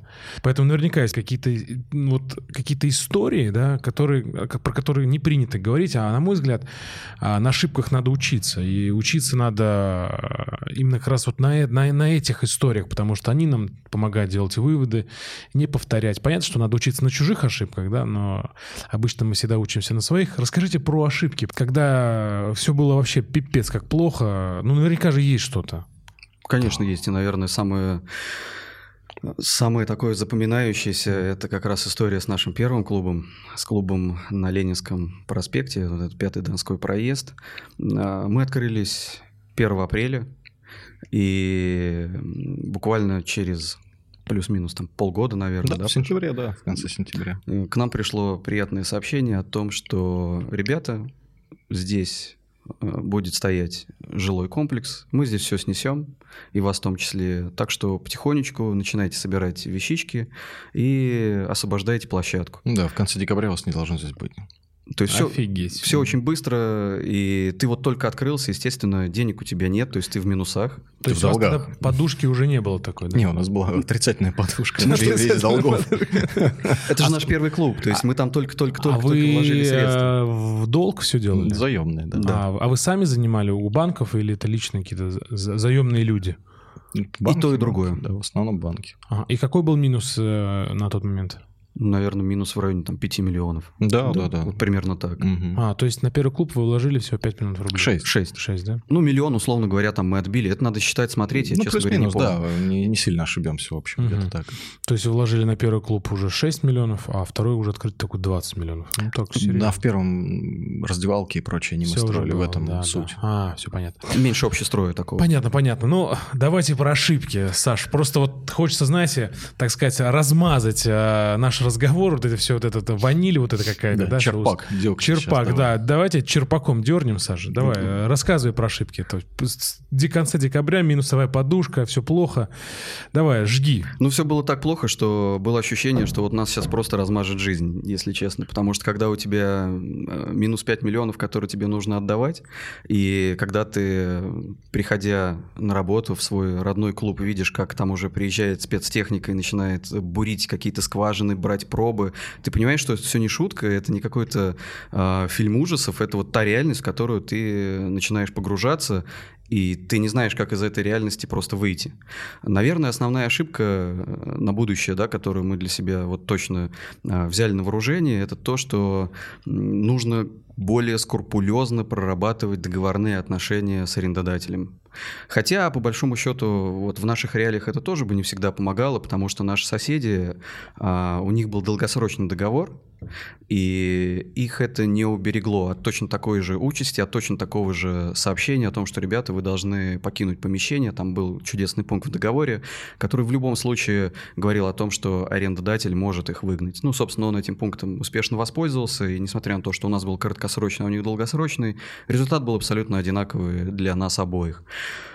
Конечно, это был шок, когда мы это узнали, увидели. Мы думали о том, как нам перевести эти корты, как нам их спасти, но спасти их и перевести на улицу, к сожалению, нельзя. Поэтому мы с Пашей начали объезжать все места, которые только могут потенциально подходить под э, организацию сквош-клуба. Мы проехали все промзоны, потому что промзоны для нас хорошо подходят по типу помещения. Э, мы были в тех местах, где, мне кажется, не ступала нога человека еще с Великой Отечественной войны. Такое ощущение, что там вот остались еще воронки от бомбежки или что там было, я уж не знаю. Интересно, а где, где, где же вы были, э, Саш? Слушай, это вот прям Не, действительно везде. практически везде. Вот серьезно, очень сложно сказать где, но всю Москву, где потенциально подходим мы по потолкам, а даже и не очень подходим, потому что мы ездили, ну, просто на удачу в любое место, где, ну, хоть как-то что-то можно было бы сделать. К сожалению, мы ничего не смогли найти. Единственное, что нам оставалось делать, к сожалению, да, еще раз, это, ну, просто ждать вот этого вот момента, когда действительно приедет уже разрушитель, разрушит э, это все вместе с нашими кортами. Ну и, конечно, мы понимали, что, ну, наверное, вот мы прям вот на этих кортах ляжем, а, и вот он будет разрушать... Э, Вашу жизнь. Нашу жизнь, да, вместе с этим, вместе с этим зданием. На самом деле ситуация действительно была критическая, мы были в такой, хотел сказать, легкой панике. Да нет, мы были прям вот в настоящей панике, потому что, учитывая, что у нас, э, несмотря на то, что у нас, да, такой предпринимательский бэкграунд, у нас нет какой-то четкой специализации, грубо говоря, где ты можешь пойти в найм и быть хорошим востребованным специалистом. Ты... Ну, такое право есть в Б-категории. Вот это нас бы, наверное, вот единственное, что спасло, это была бы еще одна история, что раньше у меня был отличный бизнес, а сейчас я, ну, просто здесь рулю. Да, я просто по фану здесь рулю. Да, я да, люблю да, общаться да, с людьми. Да, да, да, да, да, как они все сейчас говорят. Mm-hmm. Так. В общем, это была бы на этот раз правдивая история из наших же уст. А, поэтому мы понимали, что у нас как-то назад дороги нет, и как найти себя, это было бы очень сложно. Кстати говоря, именно в этот период а, мы вписались в еще один сумасшедший бизнес-проект, если его можно так назвать. А, мы э, взялись помогать э, нашим друзьям, ну, на определенных коммерческих условиях, заниматься сушкой фруктов. сушкой фруктов. Вот так вот внезапно, да, сушкой фруктов. Ну, потому что, опять же, да, вот история, когда тебе неизвестно, куда бежать, ты думаешь, о, слушай, ну, в принципе, потенциально это тоже может быть неплохой бизнес. А суть в том, что а, есть такие сушеные яблочки, груши, апельсинчики, вот, может быть, видели их в магазинах. Вот производством этой истории мы начали заниматься очень активно, параллельно. Чипсы, чипсы. Чипсы, не просто цельные, да, да а чипсы. прям вот в сух, досухого абсолютно. Ну, можно было сушить на кортах как раз, которые вы снесли. Да, да, да. Ну, там нужно специальное оборудование. В общем, у нас там целый челлендж был очень такой забавный, интересный. Нам нужно было поднять производительность в несколько раз э, за очень ограниченный срок. По-моему, мы должны были сделать дней за 10, да, Паш? Не, не, за неделю. А, за неделю столько, сколько они не делали за месяц. Ни разу за месяц они столько не делали. А в чем, в, чем, в чем фишка? А тогда? фишка еще в том, что это все начиналось 29 декабря, и надо было 6 января отгрузить. В общем, это такая прям Ну, это целая, это действительно целая история, про которую можно очень долго рассказывать. Ну, в общем, мы должны были э, усилиться, не имея никаких ресурсов, кратно. Ну, мы это сделали, кстати говоря, и э, вот сейчас мы частенько с Пашей вспоминаем эту историю с улыбкой. Mm-hmm. Это отличный был урок, э, мы с этим справились, мы реально смогли отгрузить этот огромный заказ, это было 17 палет, ну, палеты это такие вот э, примерно кубический метр, да, вот коробок, mm-hmm. может, даже побольше. Ну, ну не, не целая фура, чуть меньше фур, там такая урезанная какая-то. И все-таки вам удалось, Нам да? удалось это сделать, и мы очень гордимся собой, на самом деле, вот такой вот маленький челлендж, который мы себе позволили вот в этот вот период, ну, наверное, такой период лихорадочный. Ну, период паники, скорее. Паники, угу. паники, Может, паника. Это вот настоящая паника. Может быть, поэтому и получилось, на ваш взгляд? Что, что мы, условно, если э, я оступлюсь, то я буду уже в, полный, в полном... Не-не, там получилось, потому что ну, мы уже в это вписались и обещали помочь, и как, ну, шага назад нет, ты делаешь все, что там в твоих силах, ну и получилось, да, там. А, вот скорее то, что мы туда вписались, это было следствием паники. В трезвом уме, в общем, туда бы мы не пошли. Мы себя просто прекрасно убедили, что это прям вот та соломинка, за которую нужно схватиться. Ну да, ну а почему бы нет? Ну как бы это было так, что ну ну а что? Чем, ну, чем мы рискуем? Ну, да, ну лучше попробовать ошибиться, чем да, да, да, да, не да. попробовав и не узнав. Угу. Так, э, Саш, э, давай возвратимся все-таки к, к ошибкам. То есть ты ждал бульдозер, сейчас все разрушат, все порушат. Да, мы три месяца ездили ну, по промзонам. Угу. Вот прям, а нашли что-то? Не, не, вообще, ну вот Саша говорил. Мы, вот ты спрашивал, где мы объехали. Ага. Это ну, практически все, ну вот все, что рядом с третьим кольцом.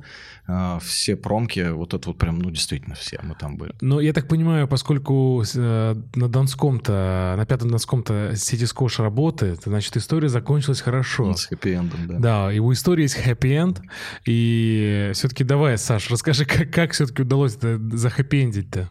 Ну, на самом деле, от нас э, ничего здесь не зависело. Это просто какое-то совершенно э, невероятное стечение обстоятельств. Но это чудо как-то. Это думаешь? чудо. Это исключительно чудо, да. По-другому я не могу сказать. Это везение. Ну, а в бизнесе без везения тоже никуда, вероятнее всего. Получилось все так, что, э, в принципе, о том, что там будет стройка, было известно э, собственникам заранее. А, так или иначе просто об этом не сообщалось э, в открытую. Вероятнее всего, здесь точно говорить ничего нельзя. Ну, скорее всего, так оно и было. Не, ну, а, документы все были готовились да, за документы... два года до да. того, как мы там появились. Так что ну, просто знали, знали ли текущий менеджмент об этом. В итоге документы на застройку там действительно были уже готовы, то есть можно было посмотреть даже, какая будет э, картинка этого дома. А, но так получилось, что один из банков, который занимался э, финансированием этого проекта, он э, резко сменил э, свою структуру собственников. И дислокацию. И дислокацию. А что за банк такой? Промсвязьбанк. Лондон он сменил а, свою в Лондон, да, да, да. Это был Промсвязьбанк, это был их... Два э, брата. Это был их объект. Ну, я не знаю, лично-то они вряд ли к этому имеют ну, какое-то ну, отношение. Да, это да, большая понятно. структура. И... Не, ну, лично, ну, за то, что их начали как-то там склонять, в общем. Вот да, ну, в общем, банк Потом, менял... банк санировали, по-моему. Да, да, да, да, да. Банк менял, в общем, структуру собственников, там были проблемы, и это исключительно идеально по времени совпало с э, началом этой стройки. Соответственно, стройка мгновенно остановилась. Ну, вот эти вот все движения да, по этой стройке мгновенно остановились. Объект э, на какое-то время был просто заморожен, и там непонятно, что происходило, но, по крайней мере, мы как единственные, наверное, выжившие там динозавры, потому что нам просто бежать. Некуда было, мы там остались. Все арендаторы оттуда, естественно, к этому моменту уже уехали. Ну, а сейчас там э, вполне себе спокойная ситуация, подписан там долгосрочный договор, то есть все вернулось на круги своя, и, э, насколько я понимаю, объект будет развиваться, и нам повезло. Друзья, но После этого случая я знаю, какое определение у чуда теперь. Я знаю, что в чудо можно верить. И вот оно, да. вот, вот, вот то, что, Саш, ты рассказал, это реально, это реально чудо, и теперь я в него верю. Спасибо тебе за этот рассказ.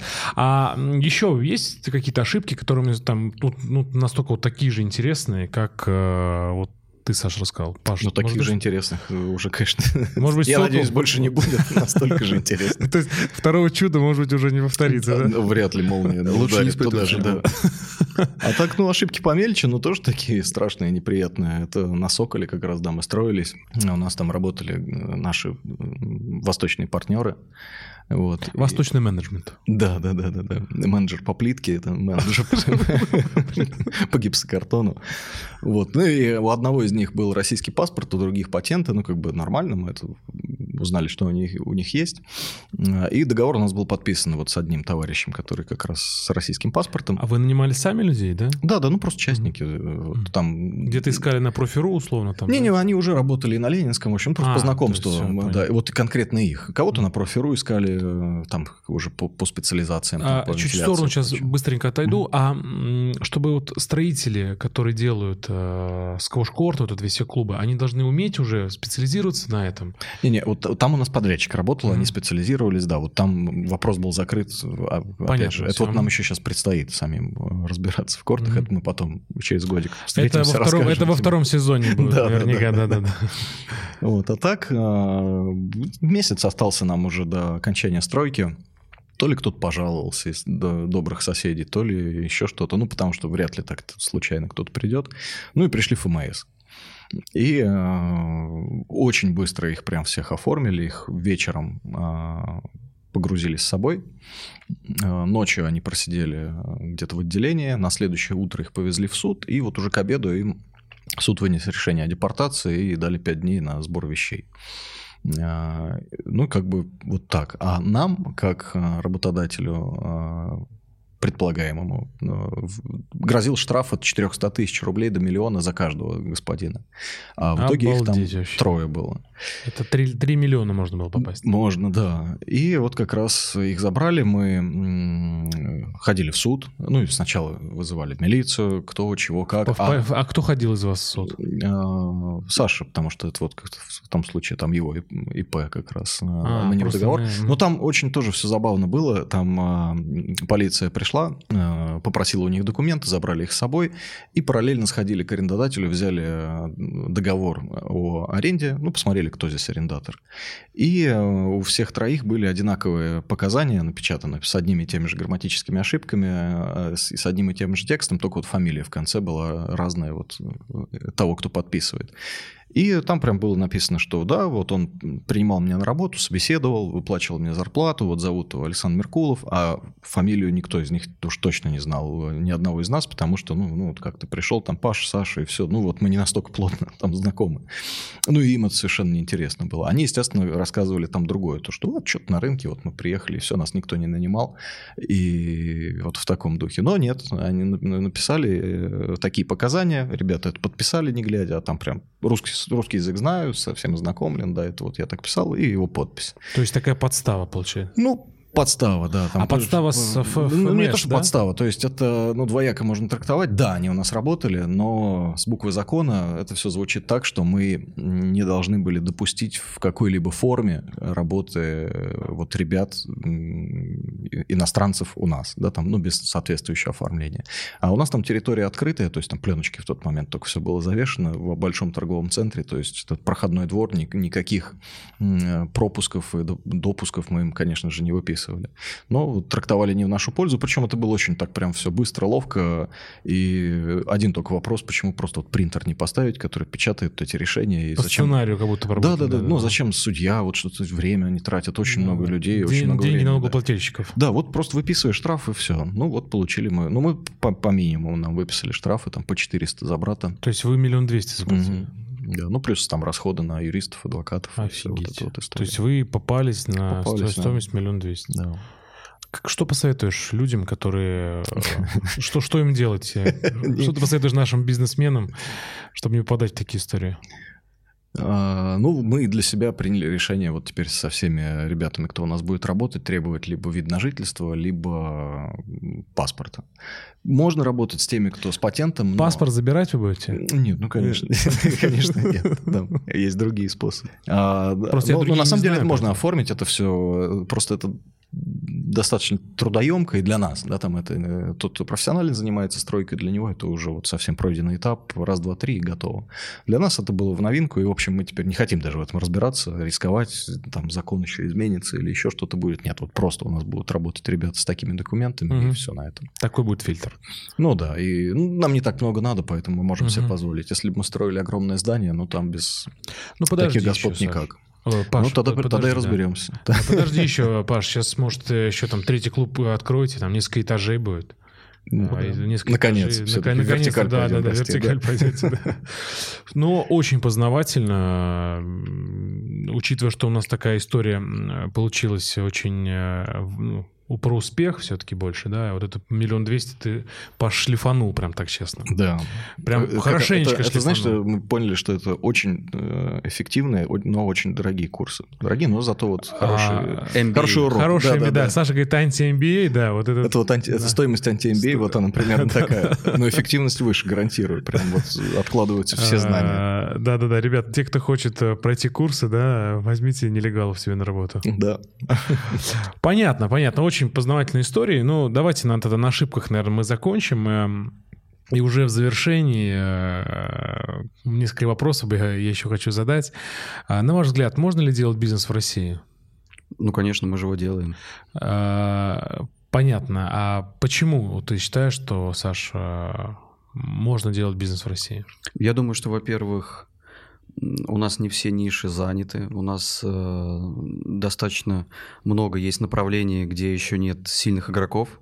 Если мы говорим о каком-то небольшом бизнесе, который можно э, стартануть начинающему, у нас достаточно хороший для этого в стране потенциал. Естественно, у нас есть очередные определенные минусы, да, то, что у нас не такой уж большой рынок, он сконцентрирован в городах-миллионниках, Москва, Санкт-Петербург, еще несколько городов, там никого не хочу обижать, но тем не менее, если все-таки ты, тебе повезло, и ты родился или переехал в этот город-миллионник, ну, здесь точно можно найти себе какую-то нишу и начать зарабатывать. Угу. А ты, Паш, что думаешь? Я согласен, но все-таки у нас есть ряд вот таких историй, ну, как минимум арендных, да, там, с которыми нас перекрутило вот в этой мясорубке, то, что ты, а, являясь арендатором, даже с долгосрочным договором, даже вроде как вот со всеми бумагами, которые у тебя должны быть, абсолютно не защищен э, от решений собственника, и он тебя может оттуда выгнать, и мы ну, много-много говорили с юристами, и даже если ты докажешь там то, что ты прав, то это тебе тоже не поможет. В общем, ты просто оттуда уходишь, и ничего у тебя не остается. То есть что-то вот такое, когда вот прям... Ну, знаешь, как вот а, какие-то европейские рестораны, там, вот мой дед там висит на фотографии, ага. вот, и, а его дед э, начинал еще вот этот вот э, ресторан, вот у нас вот так вот все, э, семейная такая история, мы вот как здесь были, нас все знают, и еще будем поколениями. Ну, вот это пока у нас мне не видится реальным. Ну, то есть по сути, там, исходя из логики, которую вы сейчас говорите, то правильнее всего было бы купить помещение и в него уже строить. Это было бы еще надежнее, но это тоже не панацея. Тоже ненадежно? Да. Почему? Тоже есть ряд вариантов, но э, может не повести. Ну, я только слышал какие-то такие истории, когда ты покупаешь э, некую собственность старую, и спустя какое-то время либо это заведомо такая подстава, либо это вот просто такое плохое стечение обстоятельств. Выясняется, что тот, у кого ты купил, он купил у другого, который в свое время купил у какого-то НИИ, который э, не по закону это приватизировал. Угу.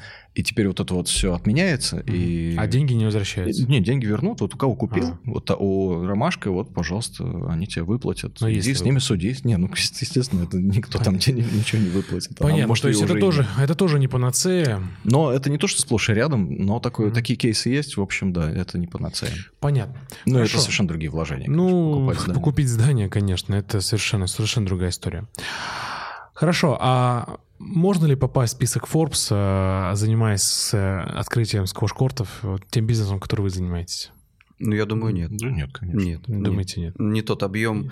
А, мы не можем, например, взять и отмасштабироваться, как, э, не знаю, тот же самый X5 Retail Group, и быть в каждом дворе, и мы просто не наберем даже такой аудитории. Даже если, даже если мы сможем построить клубы, я не думаю, что мы будем ну, настолько популярны, чтобы загрузить эти клубы и, соответственно, столько заработать.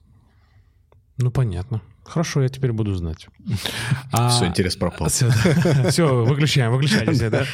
И в завершении а, хочу задать вопрос а, каждому из вас. Зачем я это делаю?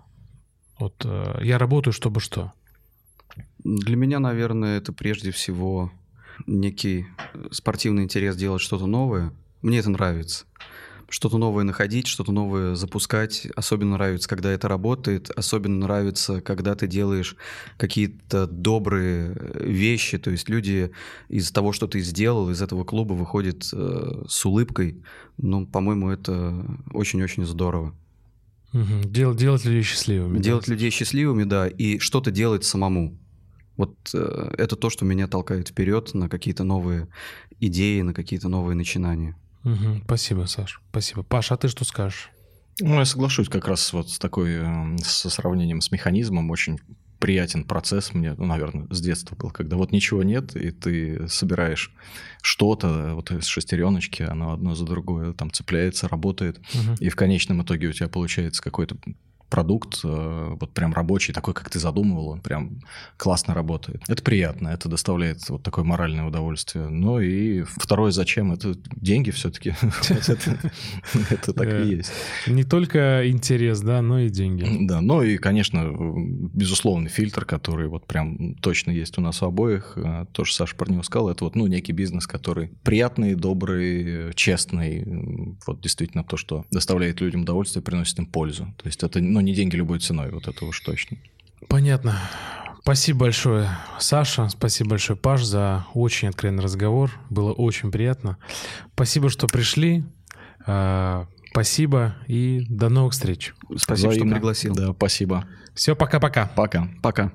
Друзья, это был подкаст «Зачем я это делаю?» и наши герои Александр Меркулов и Павел Петриков, основатели сети клубов «Сити Сквош». Спасибо, ребята, вам, что пришли. Спасибо, что были сегодня со мной и с нашими слушателями. Друзья, вся информация будет в описании этого подкаста. Подписывайтесь на нас, ставьте лайки, комментируйте. Ваша обратная связь поможет нам стать лучше. Это был подкаст «Зачем я это делаю?» и я, Иван Нестратов. Спасибо, друзья. Пока.